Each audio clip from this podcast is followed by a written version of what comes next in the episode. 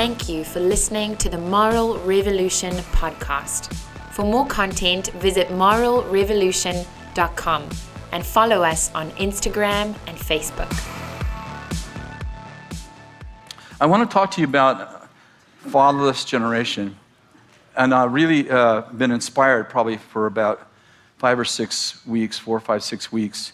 And it began with we were in a prayer meeting here, just praying for the nations. And I, oh, thank you so very much. And I, um, I had this vision of my son, Jason. And he was uh, in the stadium, and the stadium was just full of fathers, full of young men, I should say, full of men and, uh, and this, this thousands of them, like this huge stadium.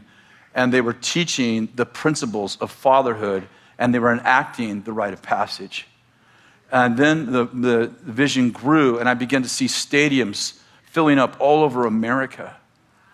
And I immediately, right there uh, in the prayer meeting, I text my son while it was fresh in my heart. And I said, I'm having this vision of you right now while I'm, while I'm texting you that you're in a stadium and then thousands of men are gathering and you're teaching them about how to be a father. And he texts right back and he said, God, That's what God's been telling me for a year. And uh, it's, it's kind of the uh, renewal of the Promise Keepers movement, but let me tell you, I feel like it's going to be even more profoundly powerful than that. You know, I got saved in the Jesus movement, which was obviously a movement of sons. And I was a part of the charismatic movement, which is obviously a movement of the Holy Spirit. And I really believe that the Lord is moving as a father the emphasis of fathering and fatherhood. We're praying, Our Father who's in heaven. And I believe that the Father is actually going to touch the world in a way that's going to restore the hearts of fathers to sons. So let's just read this Malachi 4 verse, and you probably are well aware of it. Verse 5 Behold, I'm going to send you Elijah the prophet before the great and terrible day of the Lord. And he'll restore the hearts of fathers to their children, and the hearts of children to their fathers so that I don't come and smite the land with the curse. This is interesting, and I've always taught, uh, and I've heard it taught here so many times um, about this is not just a move of fathering, this is also affecting mothers, and I absolutely believe that. But today and in this season, I feel like the Lord is shouting for fathers to come home. And I believe that there's that Malachi saw a generation that was not absent of men. It wasn't a father absent generation, it was a fatherless generation. He saw that there were fathers, that there were sons, that there were daughters, but that their hearts were not united. You know, this is the most fatherless generation in the history of America in which our fathers did not die in war. Now, for instance, in the Civil War uh, in around 1820, there, was, uh, there, there were about 31 million people on, in America, the population of America and 800, I'm 687,000 men died in the Civil War. So you can imagine it took two decades for our nation to not be fatherless because our fathers were dead, they were gone. But this is the most fatherless generation in the history of America in which our fathers are alive and they're not off to war, but their hearts aren't home. I want to talk a little bit about how we got here, and I just shared this in, uh, in, in the previous um, service, and Andre Van Mol, who's so very intelligent, came and talked to me about reversing the, the order. You know, in, um, in the 60s, we had the sexual revolution. And, uh, we, and in the sexual revolution, the motto of the sexual revolution was if you can't be with the one you want, if you can't be with the one you love, love your one you're with. And it basically said, have no morals. It doesn't matter. Make no commitments. Have no covenants with anyone. Marriage doesn't matter, and so on and so forth. And that shifted a nation's mindset. Now, uh, how many of you understand that the world is the world? And that the world is always going to be steeped in sin until the sinners find a Savior, thus, how we all got here. So, this is not any condemnation, but in my mother, she got pregnant with me in 1954 out of wedlock. And my parents immediately got married. Immediately got married. Why? Because society, there was a stigma about having children outside of marriage, in, out of wedlock, if you will, in that culture. And culture, if you will, created a positive role model or positive peer pressure for you to do from the outside what you're not yet ready to do from the inside. And therefore, people behaved morally, although they were still sinners. Am I making any sense at all? And so it wasn't like, you know, the, the 60s created, you know, a sin movement. It was like sin was already happening, but culture gave place to it and said, this is not bad, don't worry about it, you're not really sinning. And, in, and before the 60s, people did, th- they sinned, but they knew it was sin.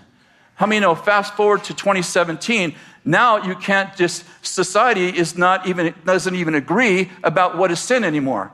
So in my mother's day, when they did something wrong, they knew it was wrong. Now they did it anyway, but they knew it was wrong. Today you have to convince people of what wrong and right are. and so the sexual revolution had a climax in 1969 um, at, uh, at um, I'm sorry, at Woodstock in August of 1969. We had the iconic Woodstock, drugs, sex, and rock and roll, and that became the kind of the, the icon, the climax of a decade. And we began to just have no morals, no values. And society began to reject anything that had to do with morality. In the midst of all that, Darwinism, which I understand now was, was actually in, injected into schools in the early 20s, Darwinism never took root in our community until the sexual revolution. Because in the sexual revolution, people were violating their conscience and they needed a reason to not answer to God. They wanted to live like hell and not answer to heaven. And Darwinism gave, Darwinism got, became catalytic to the sexual revolution, and the sexual revolution became catalytic to Darwinism in that Darwinism said, There is no God, you weren't created in the image of God. And Darwinism gave us two things in the, in the 60s that became dominant. And the first one was we were taught that we were not made in the image of God, that we were no different than the animals. And how many know we hunt animals? And therefore, we reduce ourselves down to an amoeba, an ape, a smart, intelligent ape, and the value of humanity and the value of morality dropped. The second thing that Darwinism taught us is through the theory of evolution is that we all came from the same species and we came from a cosmic accident, which basically means we have no purpose. When an atheist says, What is my purpose? How many know that's kind of an incongruent question with your perceived identity? Because if I have, if I happen through a cosmic accident, why would I have any purpose? And Darwinism said, You don't really have a purpose. And the motto of Darwinism was eat, drink, and be merry for tomorrow we die. All of these things begin to be seeded into culture, not just the church culture, but into American culture and ultimately into world culture. So, what happened? What were the outcomes of the sexual revolution? What were the outcomes, if you will, of the Darwin Revolution? Well, in 1950, less than 5% of all children were born out of wedlock in America, about 4.7% of all children in America were born out of wedlock. But by 2017, that number rose by 1,700%. Today, 70% of all black children are born out of wedlock. 50% of all Hispanic children born out of wedlock. 39% of all white American children born out of wedlock. How many understand that you're beginning to see what's happening when you take away morals and values? Pretty soon, fatherlessness begins to be the result of this generation. There's a story, uh, I have the, the book's name. Oh, it's called, uh, of, uh, of ele- I think it's called Elephants and Fathers. Let me give it to you. I want to give credit to this person who wrote this. It's called Elephants and Men, and it's written by Wade Horn. And he's, um, he's talking about that in South Africa, in uh, uh, Ruger, uh, what's it called? National Park. In Ruger National Park, Kruger, Kruger National Park, they, um, they began to, the, the South African elephant was going extinct, and they began to breed the South African elephant in Ruger Park. And consequently, what happened is that they began to really, really dominate the park, and there were so many South African elephants that they said, we, we got to do something because the elephants are basically taking over the park and, and you know, kind of breaking the ecosystem. There's so many of them. So they said, well, let's transport some of the elephants to another park so that we can like, you know, spread out the population a little bit. And you know, it's not too easy to ship an elephant. Like UPS won't take them, you know, for various reasons. And so the way they move the elephants is they got these very large helicopters and they put harnesses on the elephants and they flew them to this other park. Well, one of the challenges they had is the, the, the male, the older male elephants were so heavy that the, that the harnesses kept breaking. So consequently, they said, well, let's just, it's okay. We got male elephants. We just, we'll just transport the younger male elephants over. And they transported all these elephants over to this other park. Well, within a year, this, the park began to have all these hippo, hippopotamuses who were dying. They were dying all over, the, all over this, this other park. And they were like, wow, what's killing the hippopotamuses? And first they thought there was some kind of virus that was somehow injected into the environment that was killing this hippopotamuses. So they began to do some research on the dead hippopotamuses and found that they were actually speared in the side. And they thought, well, maybe their poachers are killing them, but the tusks were still there. So it just didn't make any sense. So they set up all these cameras, especially around where the hippopotamuses hang out. And they found that what was happening is these young male elephants that they had, that they had uh, in, in, introduced to the culture were becoming violent and were killing all the rhinoceroses. They weren't just killing the rhinoceros, hippopotamuses. Did I say rhinoceros? It might be rhinoceros. I probably said it wrong the first time. well, they're killing the rhinoceroses. I said it right the second time. They were killing all, that's a Holy Spirit adjustment. They're probably killing the hippopotamuses too. Oh boy. Thank you, Jesus. They were killing all the rhinoceroses. And so, uh, uh and they were not only killing the rhinoceroses, they were also killing a lot of other animals that they are not natural predators of. And so they're like, what is going on and why is this happening? And so they started doing some experiments and they said, well, the only thing we could think of is we introduced these young elephants into the male elephants into this culture without the adult, mature male elephants.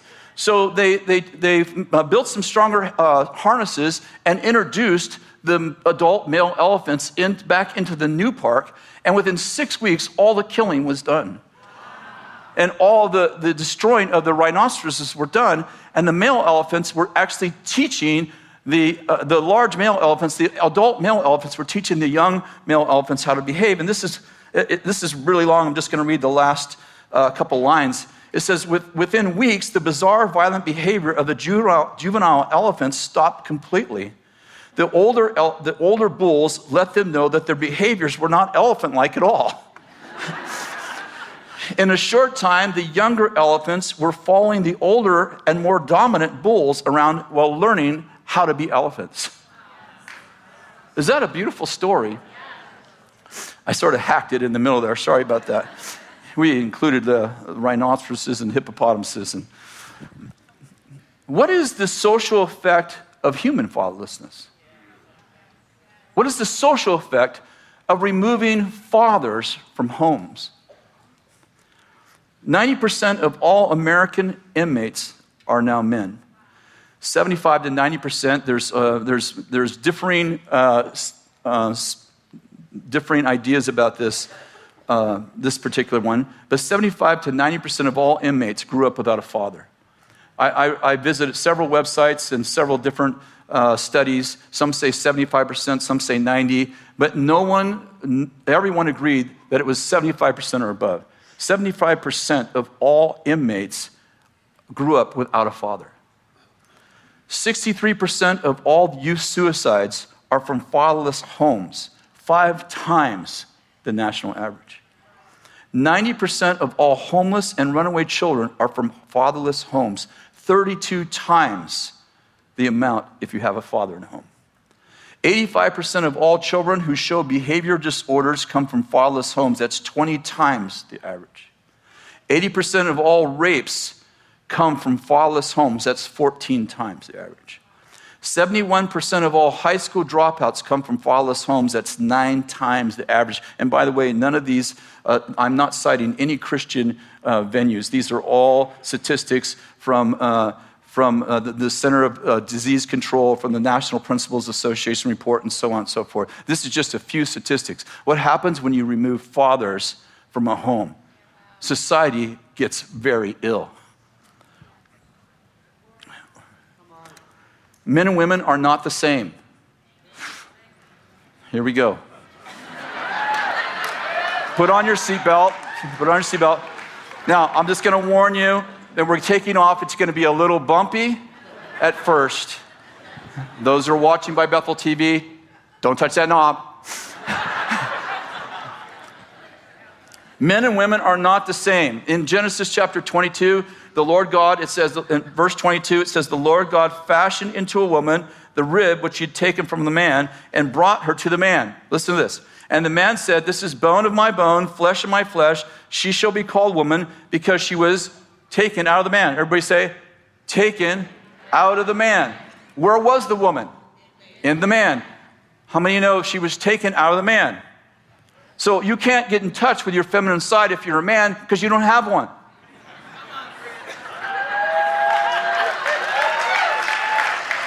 Men do not have a feminine side. Women don't have a masculine side. When God said it's not good for man to be alone, I'll make a suitable helper for him. First of all, let me say the word helper, which I misquoted last time, the word helper is used 17 times in the Old Testament in Hebrew. Twice for a woman, 15 times for God. God was not saying, I think you need a slave, that will help you. He was saying, No, you need someone like God to stand alongside of you. Wow, you guys are a lot more awake than this morning. I'm really going to preach now. The word suitable is even more interesting. The word, I'll make him a suitable helper. The Hebrew word suitable means to be opposite of or to be suitable for. In other words, God said, I'm going to make someone who's opposite of you. You're going to need her like you need me. And then God take, then God took Adam and broke him in half God, Adam wakes up, he sees the woman who used to be in him and now standing in front of him, and he goes, I need you back. Let's marry. And how many you know that marry means to merge? It's not just about a ceremony, it means the two shall become one. And how many know that God doesn't count women in a crowd after that because God said the two shall be one? So God took Adam, he broke him in half. He made someone who's opposite of him so she corresponds to him, so he needs her. And then he said, She's bone of my bone, flesh of my flesh. For this reason, for this cause, a man shall leave his mother and father. How many know that's a prophetic declaration? Adam doesn't have a mother and father, he only has God. A man shall leave his mother and father and cleave to his wife, and the two shall become one flesh.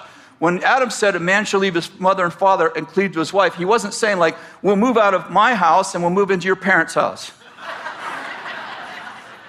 He was prophetically declaring who will pursue who. I will pursue you.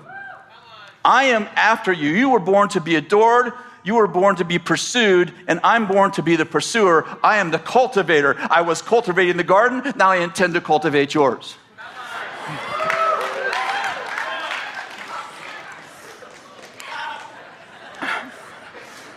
The fear of stereotypes has created a culture that is absent of masculine and feminine roles. We're so, we're so concerned about stereotypes that we have no role models. Furthermore, the politically correct spirit is moving us towards a genderless society. And by the way, if you think that's just a preacher trying to like use shock to awaken you, just look at the curriculum that is now being introduced to the school system this month in California. They want to take out all pronouns, he and she, and they want to teach five year olds that you could be a man, you could be a woman, your sex is, is fluid. This is a genderless society. I'm going to talk more about that in just a minute. When I notice I laugh when I'm nervous. God creates, okay, when God creates physical distinctions, and he fashions triune attributes that synergistically enhance the strength of those characteristics. This is what I mean. When God creates a physical characteristic in creation, he never does that without, uh, without it affecting their divinely, their divinely placed role in life. In other words, I love what Lou's quote years ago. He said, God doesn't take a man and give him a dream. God has a dream and he wraps a man around him. He wraps a woman around a dream. How many know you were created in the image and likeness of God? What God imagined you became. What I'm getting at is that God does not give you a body and then decide, well, this is what you should be. God has created you in a, a certain way, a certain gender, a certain ethnic group. He, he, has something in mind. He imagines it, then he wraps a body around it that's, that is synergistic to the vision he had when he imagined you. Are, are, are you following me? As an, so, as an example, when God gave women breasts, he didn't just give them breasts, he gave them a nurturing nature. okay, now, as I go on, you've got to remember I wrote Fashioned to Reign. I'm the one who stayed home and my wife went killing things. Okay, so when you get, if you get offended, you're like, okay, uh, Kris's wife hunts, he doesn't. Yeah, Kris's wife, you get it? You get the idea. So,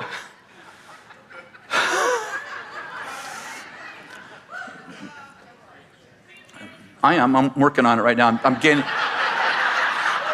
you got to rev it up before you dump the clutch. I'm just having something to say here.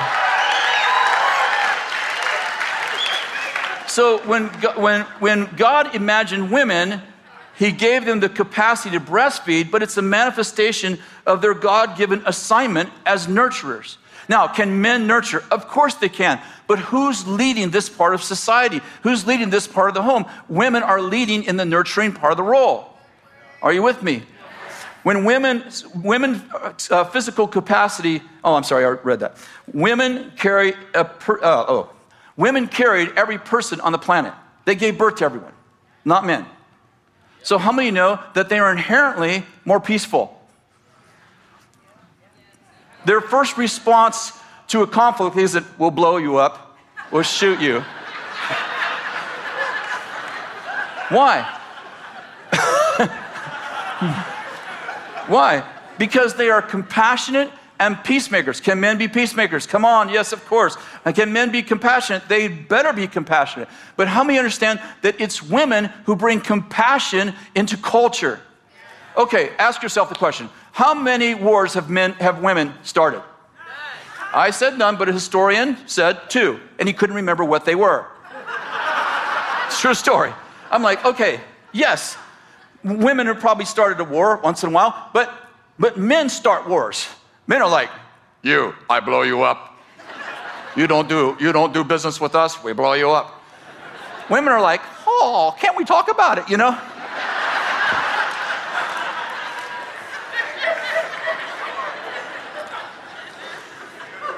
Women are physically weaker. Now, well, well, wait, don't touch that dial.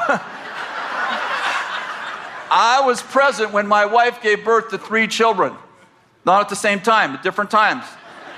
And I understand that they have muscles, places I have not even, you can't even work that out. So I get that women are stronger in ways, but we're not measuring those ways right now. I'm talking about that men are physically stronger. As a matter of fact, in the, in the, uh, in the Olympics, men are 10% stronger and they're about 15% faster. It's why we have a WNBA and an NBA. I, am saying in the area we're measuring. So, women, from the, from the beginning of time, God created them not to be weaker, but He created them as negotiators. They are negotiators, they are peacemakers, not peacekeepers, they are peacemakers, and they're compassionate because God created them that way. When He made them weaker than the men, He gave them a gift that's greater than men. They're also intuitive. Go anywhere and ask, hey, I'd like to speak to the intercessors.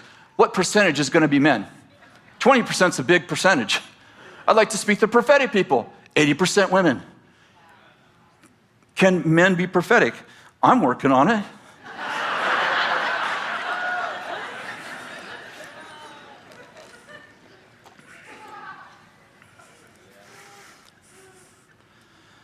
Women are inherently more peaceful.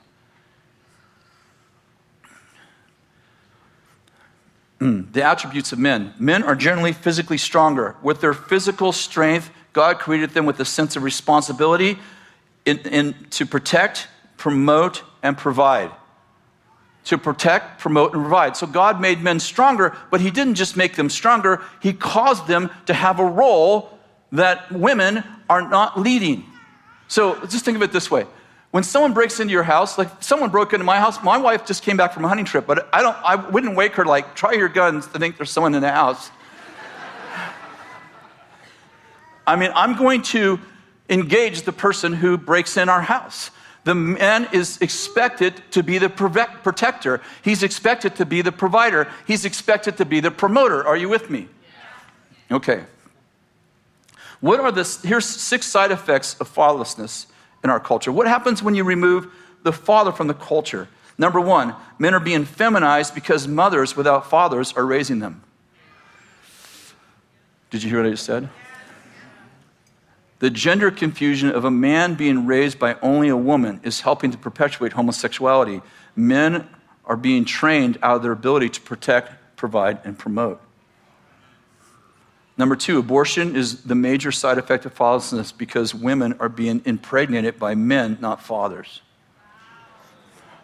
I just realized this, this is less than a month ago, that, that abortion is not the sin of motherhood, it's the sin of fatherlessness. How many women abort their child if the man, if the, if the man wants to keep it? I know there's a percentage, but it's very low. Number two, the absence of fatherhood is creating behavioral tolerance and lack of discipline. Let me say it again. The, the absence of fatherhood is creating behavioral tolerance and a lack of discipline. Uh, uh, finish this statement for me, mothers. You wait till your father gets home. Oh, you're all stereotyping people, aren't you?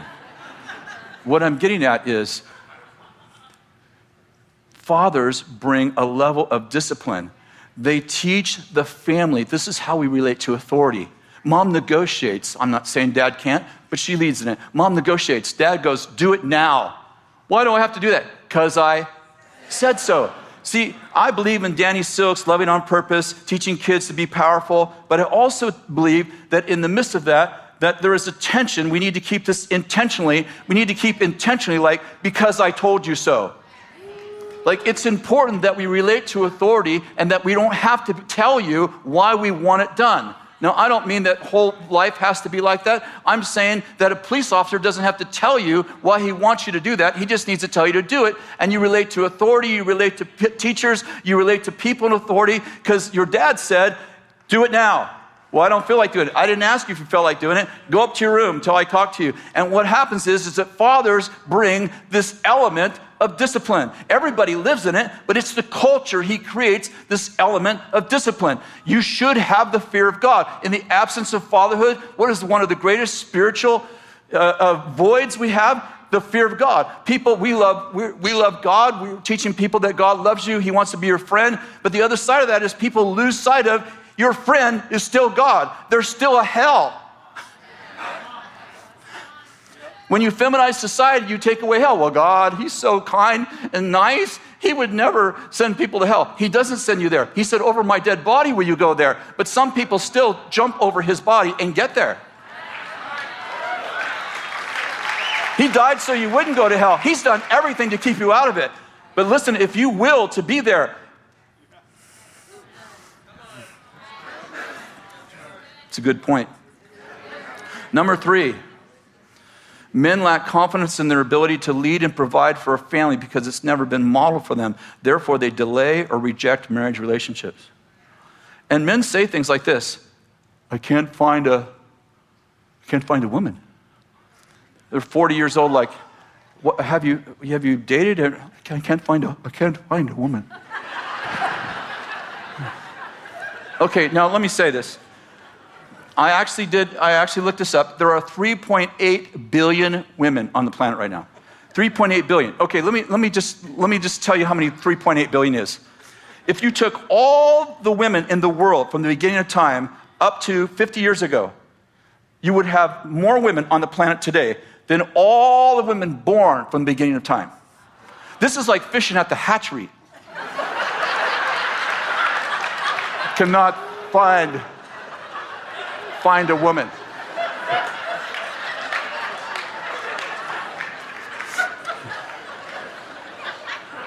Now, are men just inherently liars? They're just like, they're just lying. No, no, they, I, I, I, believe that men actually believe that. There, there's a great book out called Blink. How many of you read that book? It's a secular book, and people, you know, they write me all the time, like, you recommend this book, and it's got cuss words in it. I'm like, okay, I'm sorry, you know. I don't even know how people live, you know. That's part of the feminized world, I guess. I shouldn't have said that. That was, that was even streaming. I apologize right now. Don't write me. I'm so sorry. I didn't mean that. I mean, I mean, people have cussed at my house. I mean, Kathy's working on it, but it, she's getting better.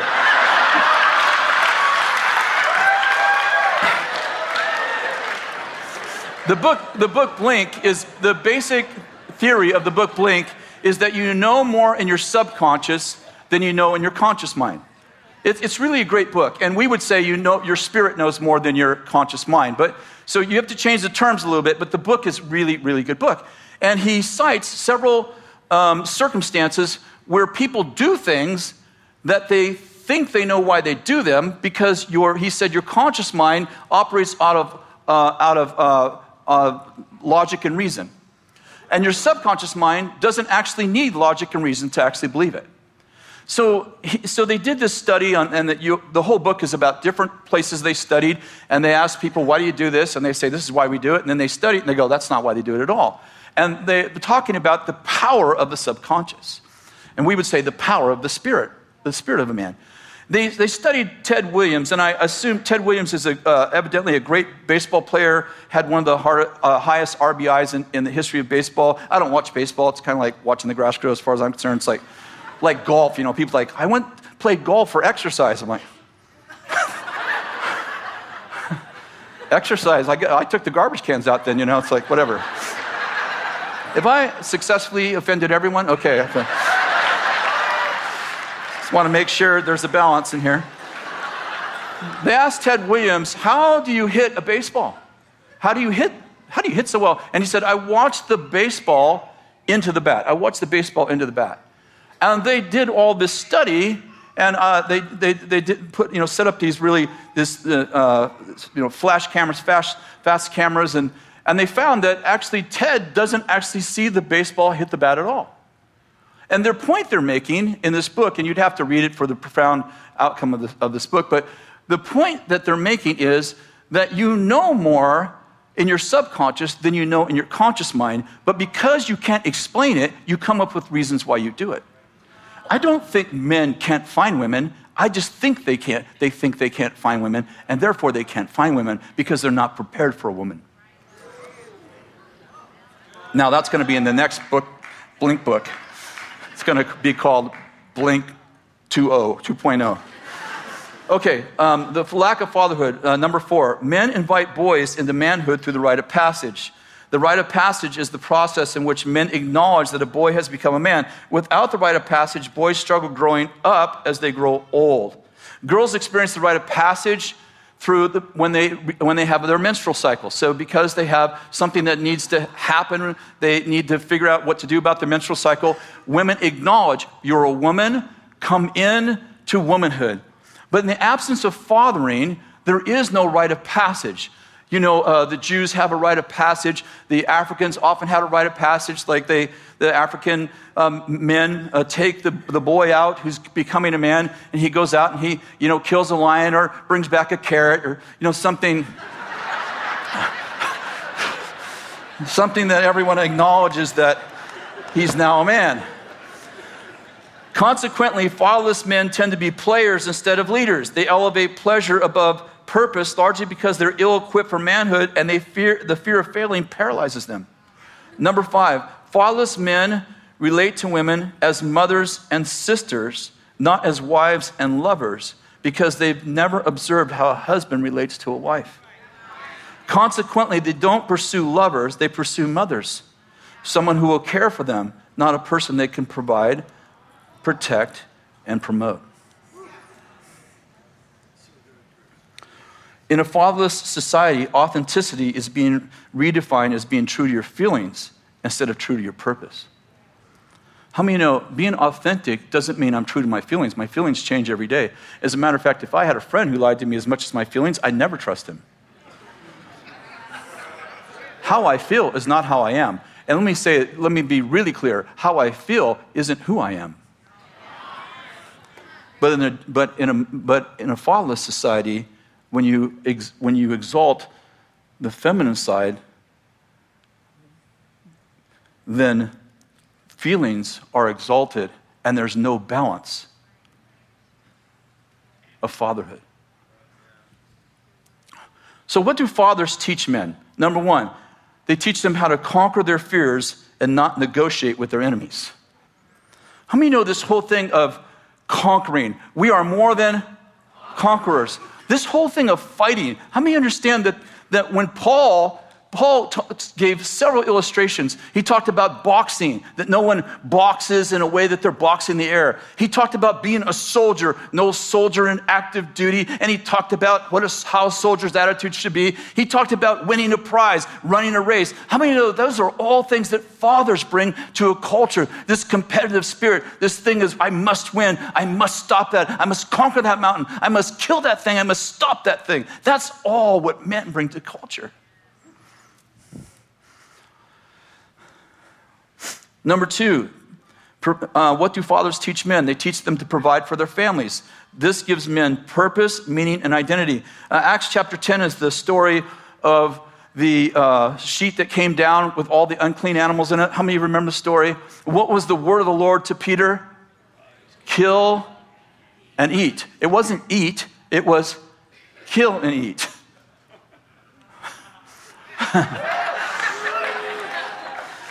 Kill and eat is a part of the ecosystem of manhood because they are tasked with providing substance for their families. But in a feminized world, provision is trumped by compassion and vegetarianism is the outcome. that was a joke. It was funny. It was just being, fu- I was just being funny. You know, hunters often say, I hunt for the meat. It's not true. I mean, it probably was true, but it's not true anymore. Men and women don't hunt for the meat. I mean, my wife's coming back, she's like, look what I killed. Like, how much meat is there? I don't know, I killed it. like, well, I shouldn't kill. I mean, what I'm getting at is this, is that people train for four years for the Olympics, minimum. They train for four years. And what do they get if they win? A medal. People are like, a gold medal. It ain't real gold. I looked it up. You train for four years to get a medal. And that's totally rational. How many of you climb mountains? You like to hike? How many? I'm going to climb a mountain. Why? Well, the reason is you better get in touch with your spirit because the reason you think it probably not the reason you're doing it. You were created to conquer. You're created to be more than a conqueror. You're created to climb mountains. You're created like a gazelle, you know.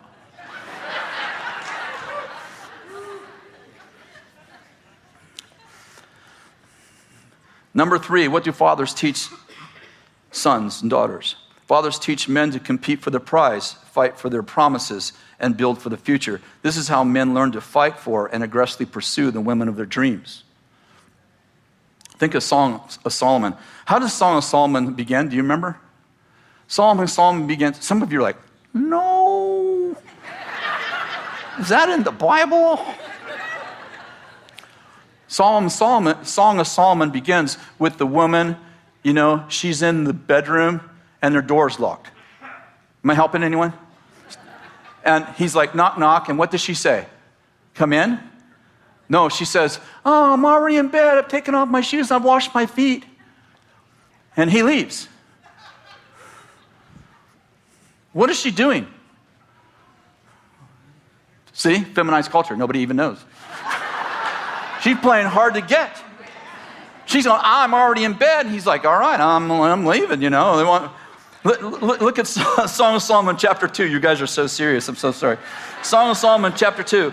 Listen, my beloved, behold, he's coming. He's climbing on the mountains. He's leaping on the hills. My beloved's like a gazelle. He's like a young stag. Behold, he's standing behind the wall. He's looking through the windows. He's peering through the lattice. He's a peeping Tom.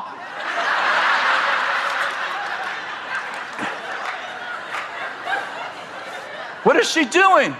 She tells him, I'm already in bed. And he leaves. And what is she doing? She's trying to stimulate that thing that needs to win, that thing that needs to, to climb, to, to, to fight for something important. He's like a gazelle. He's like, he's, he's running over the mountains. he's jumping over walls. Ain't no mountain high enough, ain't no valley low enough. He's, he's pursuing her. He's the man.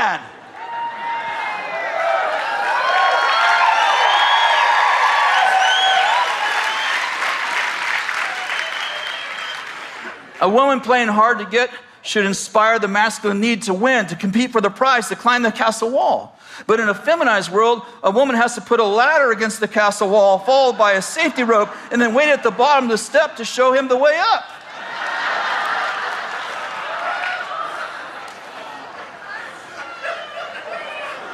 I can't even tell you, like, I asked this girl out and she said no. Man, she didn't mean no. Like, no means yes.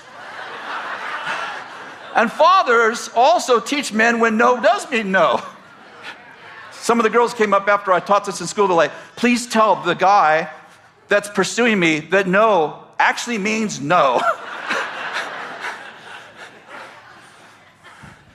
I'm saying this is the love dance that we are called to do. The woman says, I was born to be pursued, I was born to be adored. And he says, I was born to climb something, I was born to kill something, I was born to apprehend something.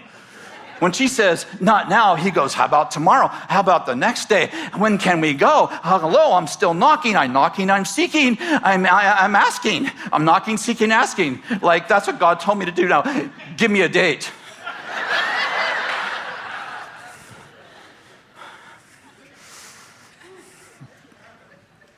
I, I, I, there are no women out there that like me. No, no, no, no. This is the dance. Learn the dance of men and women. Number four, men help others discover their identity. When children are small, they ask, What? What's that?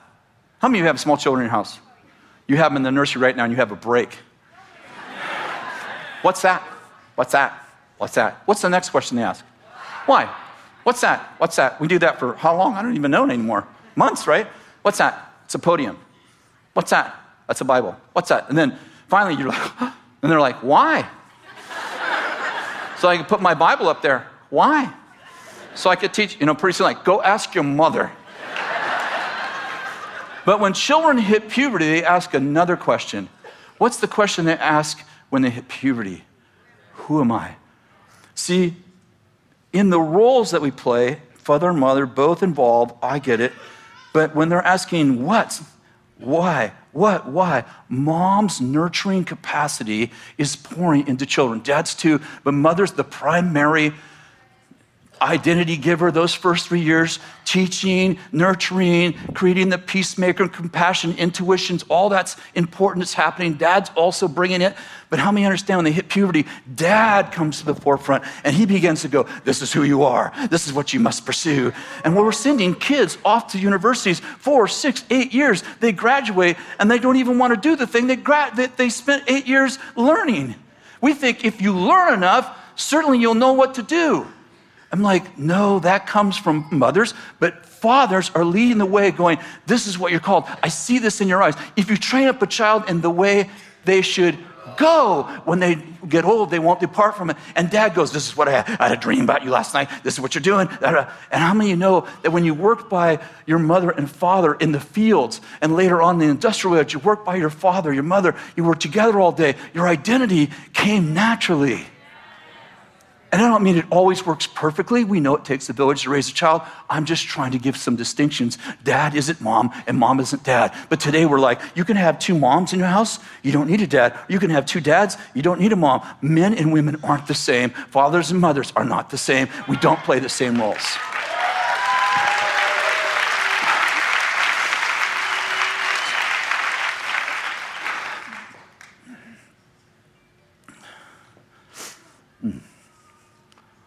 Solutions. I want to end with this. So, what's the solution? Well, first of all, I love this Psalm 68:5. A father of the fatherless, a judge of the widow is God, his holy habitation. You know, probably there's lots of people watching by Bethel TV, lots of people. In, I mean, 40% of you potentially did not have a father at home. 51% of all children right now are raised in a fatherless home. Not only were they, um, uh, did they come about through wedlock, but they're actually 51% of our children don't have a father in their home. I'm not even talking about their father, I'm talking about a father. This is, this is a pandemic. If this was a disease, whole, whole, whole cities would be wiped out if this was a disease. What's the solution? Well, first of all, I want to say God is a father to the fatherless. He's also a husband to the widow. How many know God can make up the difference in your life? God made the difference up in my life. I, mean, I have Bill in my life. I have Bill Derryberry. God took, because of my hunger for, uh, you know, you got to break the orphan spirit off you, right? It's like, how do I find a father? It's like, well, be a son and a daughter. Don't be an orphan. You have to, you have to be, become ready to receive from fathers and mothers. But God's the answer. The second thing I want to say is this is that, and I said it just a few minutes ago, half hour ago, there is a promise keepers type revolution coming to America. And I believe that millions, millions of, of men are going to become fathers. I mean, they have, have already have children, but they are going to learn how to be fathers. I have this whole vision of the rite of passage, like almost like knighting men. You are a man. You have, you have, you know, you know, it's that whole thing of let's have some sort of a, I don't know if you want to call it ritual, but something where men acknowledge that boys are now men and also that they teach them the skills of manhood. And that's not going to happen just in a stadium. I see a whole movement happening. And I'm not the only one, by the way. I understand that other people are prophesying this too. Plato said this He said, Get, let me handle the music of one generation, and I will control Rome. And remember, he's a Greek. Proverbs says this Proverbs 25 20. Like one who takes off a garment on a cold day, or like vinegar on soda, is he who sings songs to a troubled heart. Did you hear what Solomon just said? He said, when you sing the wrong songs, you uncover people. I got to speak in, uh, at Bethel to the Bethel music team uh, this week. And while I was speaking, I had some other stuff prepared, but out, as I was speaking, I felt the Lord say that out of this church, out of this movement, is going to come a label. I called it secular, then I, changed. It's going to be like a kingdom label that's going to fill the airwaves of, of the secular world with kingdom songs. Hear me, kingdom songs that are going to cover the nation. See, if a bad song can cut uncover a nation, how many know a good song can cover a nation? And I believe that God is going to sing people back into a revolution. Andrew, Andrew Fletcher was the commissioner of the Scottish Parliament in 1707. He said this remember, he's the commissioner of the Scottish Parliament, he's a lawmaker. And he said this He said, Let me make the songs of a nation, and I care not who makes its laws. There was a, uh, in, um, after the Second World War, the Russians, uh, of course, defeated the Germans and, and, and they drove them out of the Baltic states, Lithuania, uh, Estonia, and Latvia. And the Russian, they drove the Russians out. And after the, we, you know, obviously beat the Germans in the war, the Russians were coming back to communize and colonize again the Baltic states. The Baltic states are very small nations. They have very have not lots of, uh, um, not a very big military. There was no way they could have held off the Russians. And so they're like, what should we do? And spontaneously, from Estonia all the way to, uh, all the way to, to Latvia, they spontaneously came to the shores of the Baltic Sea where the Russians were coming in to, re, to retake control of their nation. They grabbed hands and they began to sing. They began to sing. It was called the Singing Revolution. And when the Russian soldiers saw the Lithuanians and the Estonians and the Latvians singing along the beach, holding hands for hundreds of miles. They turned around and went home. Called the Singing Revolution.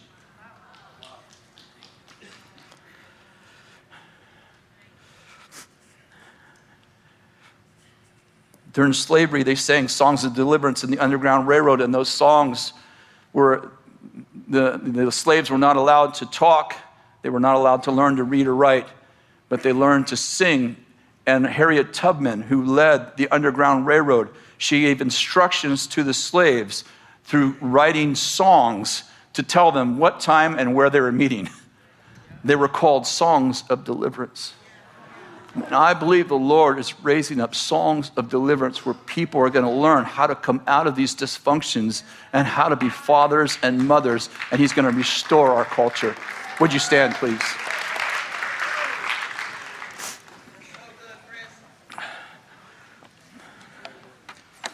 You know, uh, when in 1964, right after the Beatles were introduced to America, the Russians, who were still behind you know, the walls of communism, the wall had yet to fall, the Russians said, We don't want Beatles music in Russia because if people hear happy people, they'll tear down this wall from the inside out.